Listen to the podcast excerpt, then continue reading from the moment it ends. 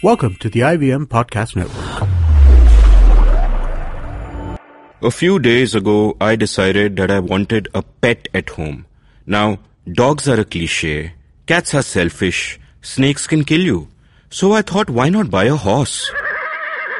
I googled for horse trading and I found the number of a firm called Horse Trading Enterprises. I called the number and told the guy on the phone that I wanted to buy a horse. He said, no problem, I will bring some horses to your apartment and you can choose one. I gave him my address and he said he would be there by 4 pm. At 4 pm, my doorbell rang. I ran over to the door. I really wanted a horse in my apartment. I had decided that I would buy a brown horse and I would name it Black Beauty, just to confuse everyone. Anyway, I opened the door and there stood a guy wearing a t-shirt that said Horse Trading Enterprises. So you want to buy horses? He asked me. Yes, yes, I said, show me horses. Do you have any brown horses? He smiled. We only have brown horses, he said to me, and gestured behind him. Four men in kurta pajama stepped forward from the shadows. Huh? I said. What is this? These are not horses. The guy said, These are our horses. They are all independent MLAs, and they are for sale. But I don't want to buy bloody MLAs, I said. I want to buy horses. The MLAs looked at each other and sniggered. The salesman glared at me and said, WTF, dude. Don't you know what horse trading is? Welcome to The Seen and the Unseen, our weekly podcast on economics, politics, and behavioral science. Please welcome your host, Amit Varma. Welcome to The Seen and the Unseen. My subject today is the Anti Defection Law of 1985, and my guest is Barun Mitra, an activist and commentator based in Delhi. Barun, welcome to the show and tell me a little bit about the intent behind the anti defection law. Yeah, the anti defection law had been debated for 10 years prior to that. And, uh, you know, in the 60s, late 60s and the throughout the 70s, there was this uh, discussion about political parties and uh, legislators, individual MPs, MLAs, changing sides, horse trading. So the famous term coined Ayaram Gayaram based on two person in in uh, in Haryana uh, that they could change parties morning and evening. So this was an issue, uh, and uh, this was seen to be a major problem in political instability, creating political instability within parties and then at times affecting government. So this law was thought of as a way to prevent this kind of petty defection so-called to change parties if you are elected on a particular party ticket. If you were independent, it wouldn't apply. But if one is elected on a party ticket, then it was expected that he would stay with the party and not be allowed to move. So the anti-defection law became the first law that recognized political parties as an entity. The Indian constitution has freedom of association under which parties and all other associations operate But it didn't have any provision for a specific for political parties. So the 10th schedule first recognized political parties and then said that the party leadership can disqualify their MPs or MLAs if they defy the whip of the party issued on an, any specific bill on the floor of the House. So these two provisions were the critical component of course, there was a there was a escape clause too, which said that if more than one third people in the party in the legislature wanted to change side, they could, but individually they couldn't. Uh, so now it, I think it has been up uh, raised to two thirds. That if two thirds wanted to change, take the whole party, they could, but not individually. But um, yeah, so these two provisions, and you can see the effects in the sense uh, individual defection from one party to another happens only prior to elections in the hope of a ticket. It no longer happens as it used to happen in the past.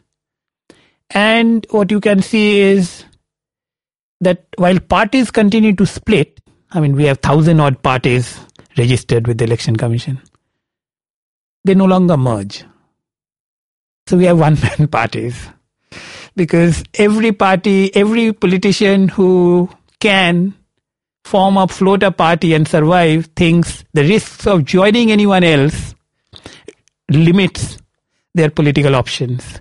So essentially, the intention of the law was twofold. One, to avoid defection and therefore protect parties and organizations, protect And apparatus and government. And two, to stop political corruption because you couldn't buy MPs anymore and money would alone would not sway weight, votes, which would seem to be a, a noble enough intention. What are the unintended consequences of the anti-defection law?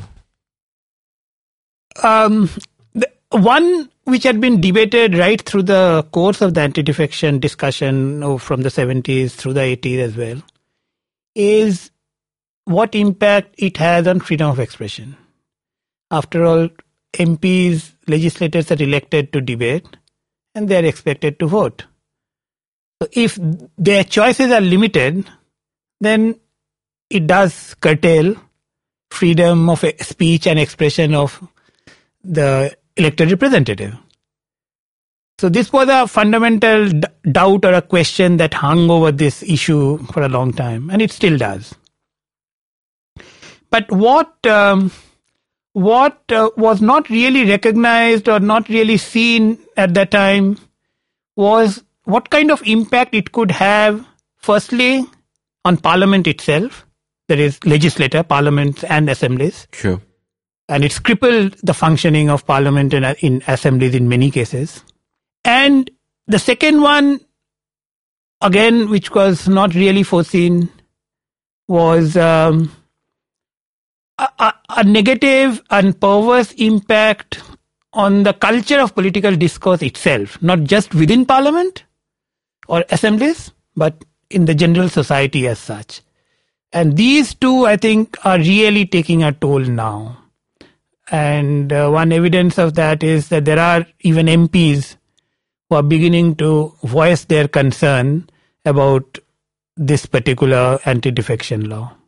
I mean, we, we often lament how the quality of political discourse has gone down over the decades. I mean, if you just see the uh, parliamentary records of the 50s and 60s, and the quality of discourse is incredibly high, and people are tackling very nuanced issues.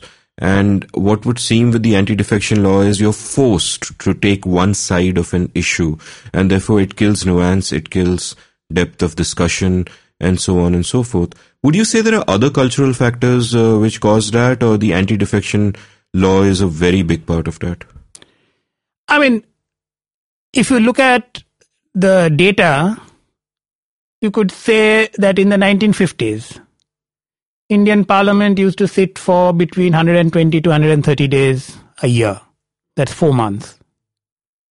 And typically in a five year term of the Lok Sabha, they would pass 300 plus bills, legislations. Today, Parliament sits for barely 70 days. And the last Lok Sabha, that is the 15th Lok Sabha of Dr. Manmohan Singh and the UPA government, they could pass only 179 bills, with 68 that lapsed because Lok Sabha got dissolved.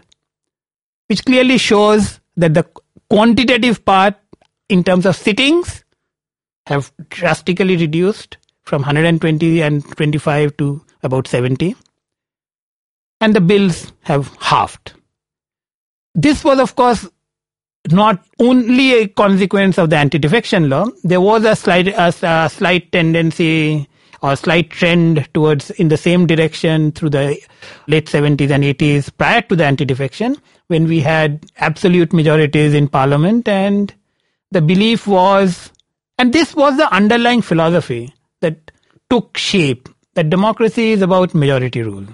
So if you have the numbers what's the point in a debate and anti-defection law is a culmination of this philosophy and this to me has undermined has contributed greatly the philosophy as well as this law that came out of that philosophy contributed greatly to undermining the democratic culture in our uh, legislative assemblies as well as in the popular and the discu- discussion and discourse outside.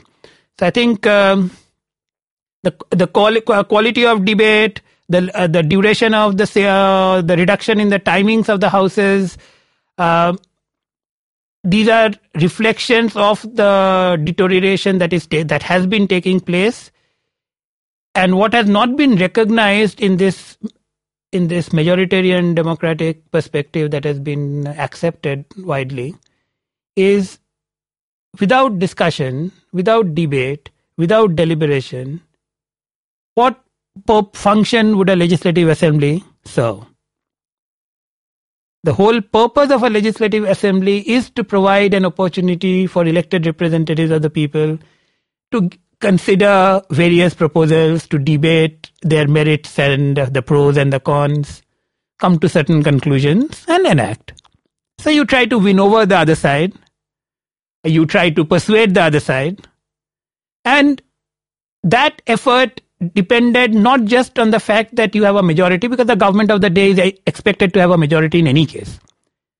But it was part of the culture that you discuss, you negotiate, you deliberate, so that you have a much wider social political consensus on a particular issue, so that it grows through without too much of rancor and bad breath. That sense of political uh, negotiation, bargaining, compromise, getting a sense of coming together on an issue and taking it forward, that has virtually collapsed. That's to me the huge tragedy and it has undermined democracy itself because democracy is never about majority rule. That, that's a very insightful point to me because what, what the, what the anti-defection law therefore seems to do is it seems to boil all elections down merely to, uh, all democracy down to the event of the election itself and it completely makes parliament irrelevant? Because once you have the election result you can feed it into a computer and everyone's supposed to vote along party lines anyway. So debate and discussion become completely pointless. pointless and irrelevant. One interesting thing i notice however is that while it's diminished the quality of parliamentary discourse, it's not ended the discourse itself. It's just made it far more strident and uh, almost violent. Uh, and and you can actually see that that apart from the quantitative aspects in terms of sittings and the number of bills passed, which have of course come down, disruptions have increased because disruptions have become a, a major uh, strategy or a way to to display opposition because debates don't count, the numbers are known, and therefore disruption is the only way opponents can think of capturing the headlines. Almost political posturing On in political a sense. posturing, and today it has gone down to the, I mean, last few years that even the government side, with a majority, is willing to disrupt if they don't want to pursue a particular debate. So it's not that the government and the opposition are completely divided in terms of the strategies to adopt. They both are adopting very similar strategies to avoid uh, debate, discussion, if possible. And to me, there is the other consequence of this or fallout.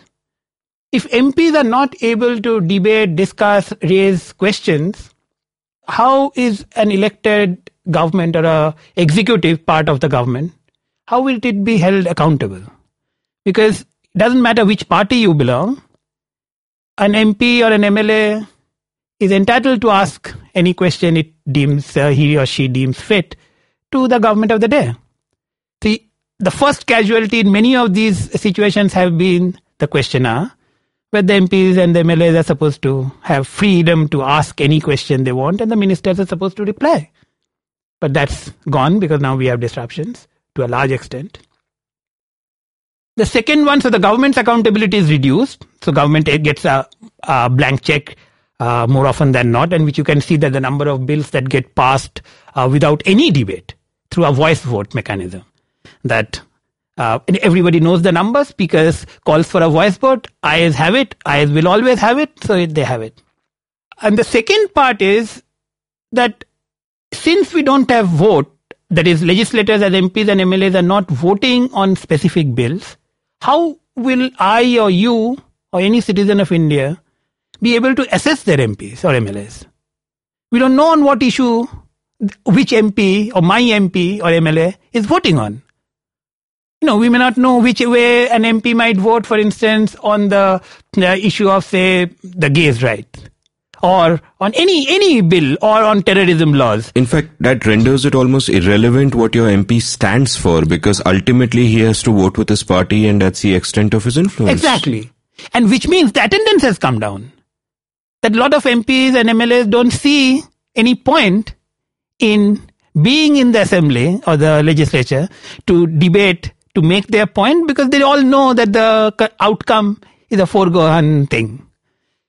And which means that I and you and citizens of India are deprived because they can't, they don't have a very clear way of knowing which way their MPs and the elected representatives are behaving on specific issues. After all, that's what is important.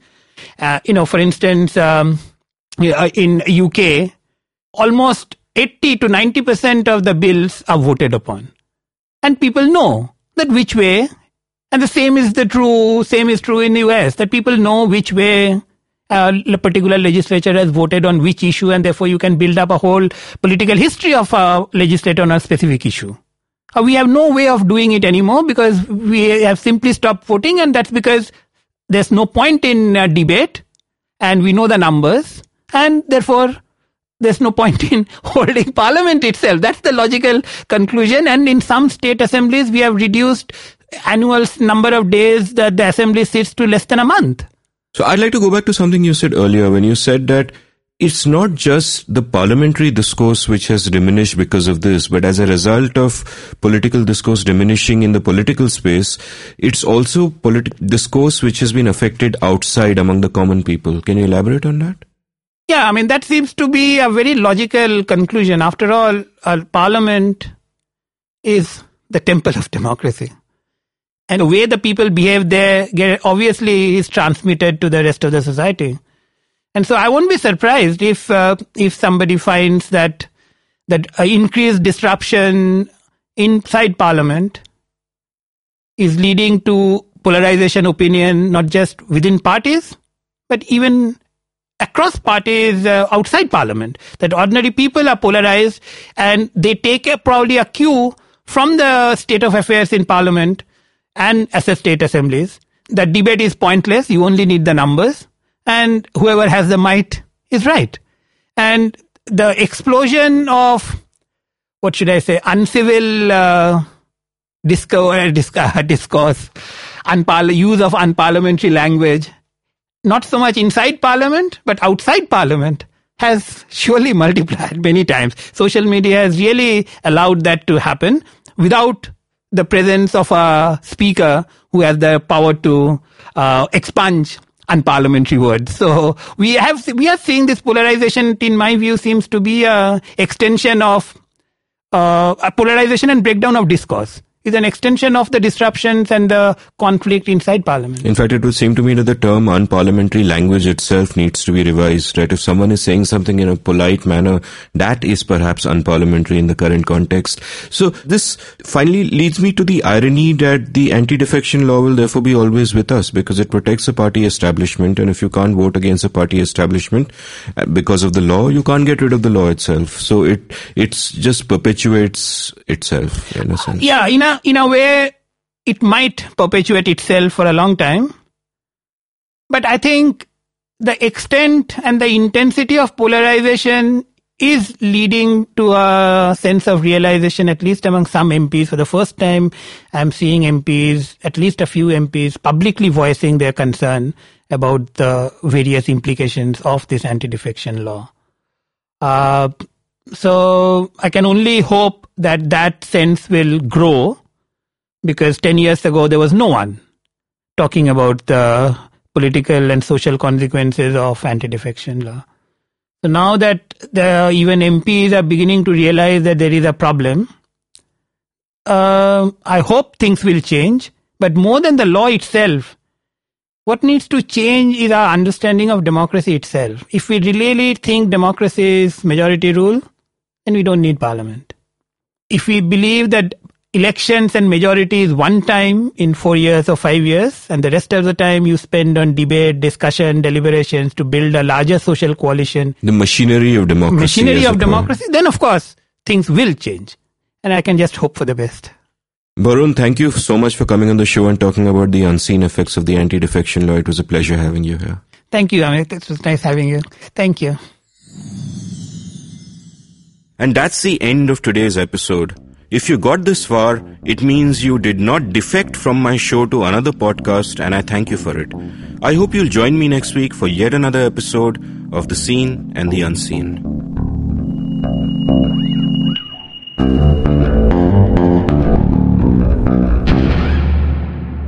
Next week on The Seen and the Unseen, Amit Varma will be talking to Alex Tabarrok about rent control. For more, go to seenunseen.in. If you enjoyed listening to The Seen and the Unseen, check out another great show by IVM Podcasts, Maed in India, hosted by my friend Mae Thomas, where every week she profiles up and coming independent Indian bands. Good evening, ladies and gentlemen. This is your captain speaking. Sorry to say, but there's been a slight delay due to the apocalypse having suddenly begun. As you can see, there's death, destruction, and chaos taking place all around us. But don't you worry, food and drinks will be served shortly, and I would recommend checking out IVM Podcasts. to get some of your favorite Indian podcasts. We'll keep you going till this whole thing blows over. Thank you.